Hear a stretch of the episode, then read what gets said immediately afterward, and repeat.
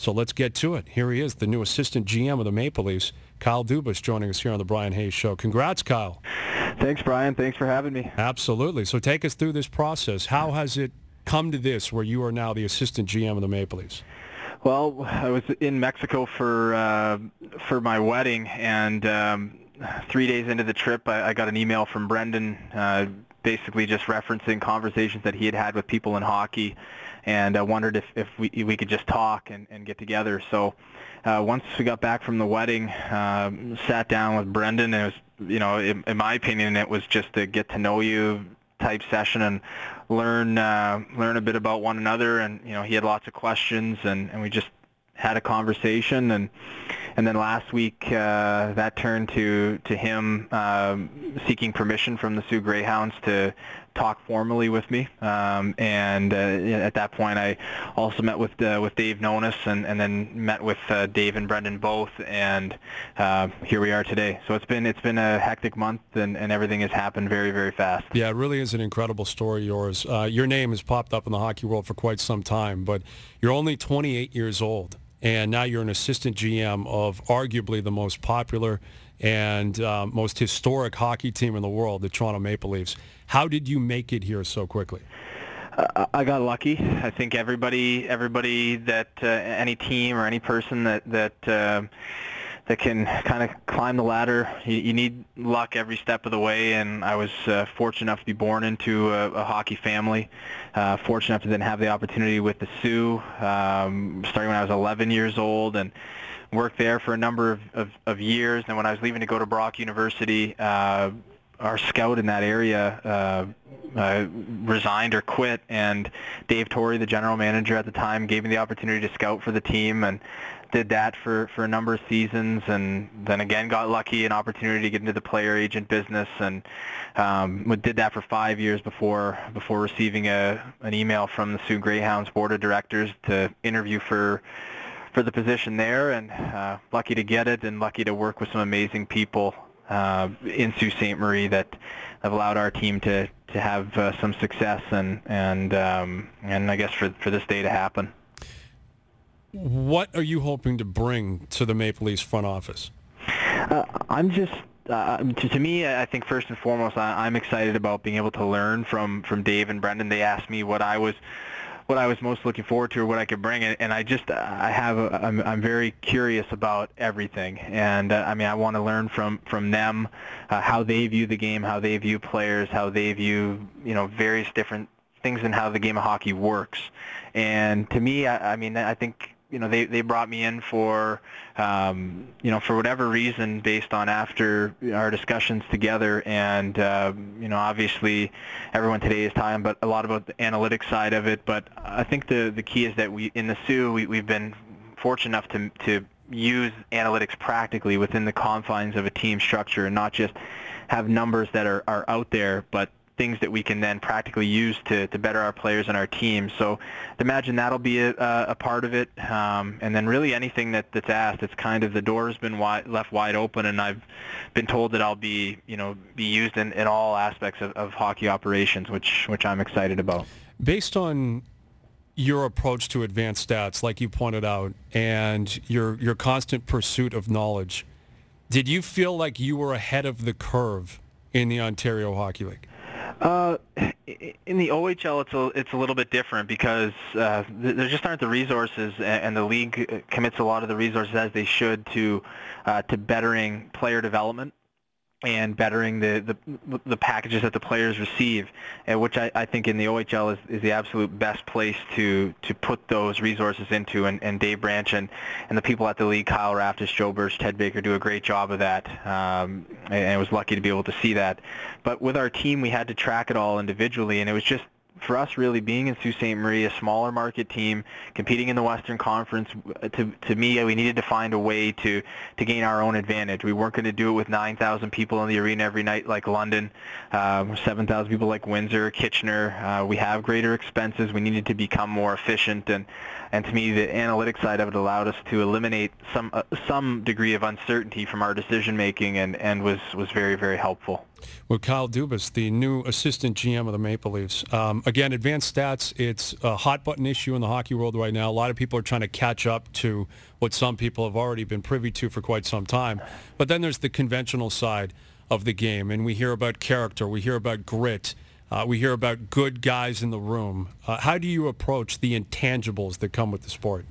Well, I think it, you know I've been lucky enough uh, throughout the you know this past year I was able to go to the MIT uh, Sloan Analytics conference in Boston, and I was fascinated in hearing about you know guys in different sports. It was whether it's Thomas Dimitroff with the Falcons and and Jonathan Kraft with the Patriots and and guys you know baseball general managers talk about that's the next thing that they want to do is be able to you know to put a put a quantity on on culture and character, uh, more so chemistry than anything else. And to me, our team in the Soo, especially last year, if you look at the character of the guys, it, it was it was great. But in a sense that they all came to the rink every day. They were all determined to get better every day.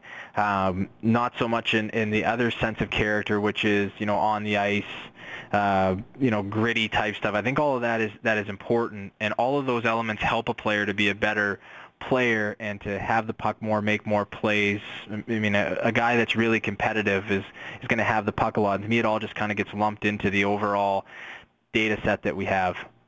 With Kyle Dubas, the new assistant GM of the Maple Leafs. Um, You've you've spoken about this many times before, including on this station. Uh, when you took over as the GM and working over the past year, year and a half with Sheldon Keefe, uh, trying to alter the mindsets of of players and trying to eradicate the idea that dumping the puck in and chasing it is the best course of action for a player or going high and hard off the glass. You wanted your younger players in the Soo to feel they had the liberty to make plays and not turn the puck over. But in the Ontario Hockey League, the GM and the coach, they hold incredible power over those younger players and they're much more impressionable.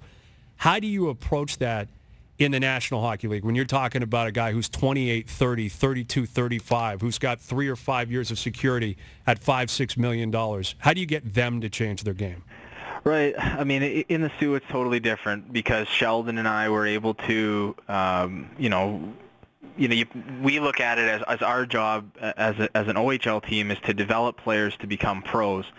And the way that we looked at our job in the OHL was to, you know, guys, if they were going to reach their potential and play in the NHL, they had to have the ability to make plays or solve problems with the puck is a, is a term that we use quite a bit, uh, rather than throwing it away or just dumping it in or throwing it off the glass. So our our use of, of those strategies was, was more so about development, and of course, data shows that that also leads you to have more shots on goal, controlled entry, so on and so forth. Um, here, I mean, I've, I've ne- this is my first time working in the NHL. Uh, you know, I, have read a lot of the uh, you know the pieces and, and the data sets on this sort of thing and I, I think it's just the same thing as it was in the Soo. It's a slow, continual process. I'm of the belief that whether a player is, is 15 or 40, uh, they all want to make plays with the puck. I don't I don't recall growing up or being with anybody that, that wants to just get it and throw it away. But I mean, it, I'm I'm interested to learn. Um, I'm sure the players are much different here, and, and interested to learn um, how everybody in the organization views it, including the players.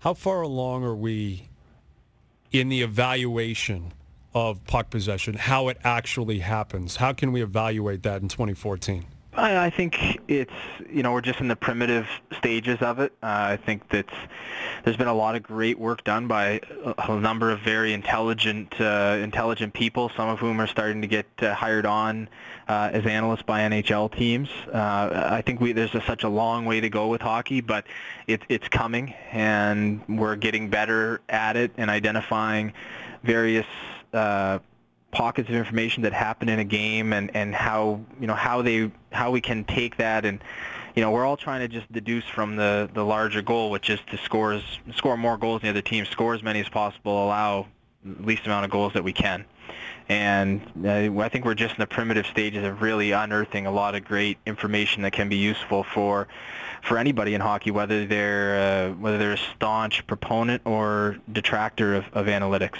Based on your meetings and conversations with Brendan, Brendan Shanahan, what have you taken out of them uh, in terms of where you think he wants to bring this organization? I think with uh, with Brendan and Dave, uh, I was I I really enjoyed uh, my meeting with with Dave. I think he and I have a, a probably a more similar back. Dave played at University of Maine, had a had a great career there, but I mean he was a very young assistant uh, general manager and you know was a was a young general manager in, in Vancouver, and I was really interested in hearing you know his his vision of the team and, and his vision of the way that hockey is evolving and developing.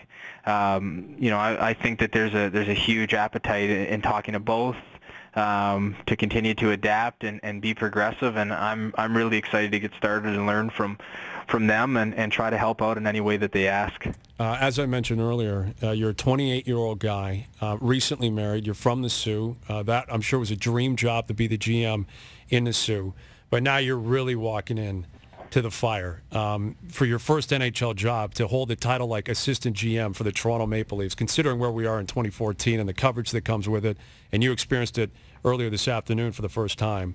Uh, what are you expecting this experience to be like with a title, assistant GM, Toronto Maple Leafs?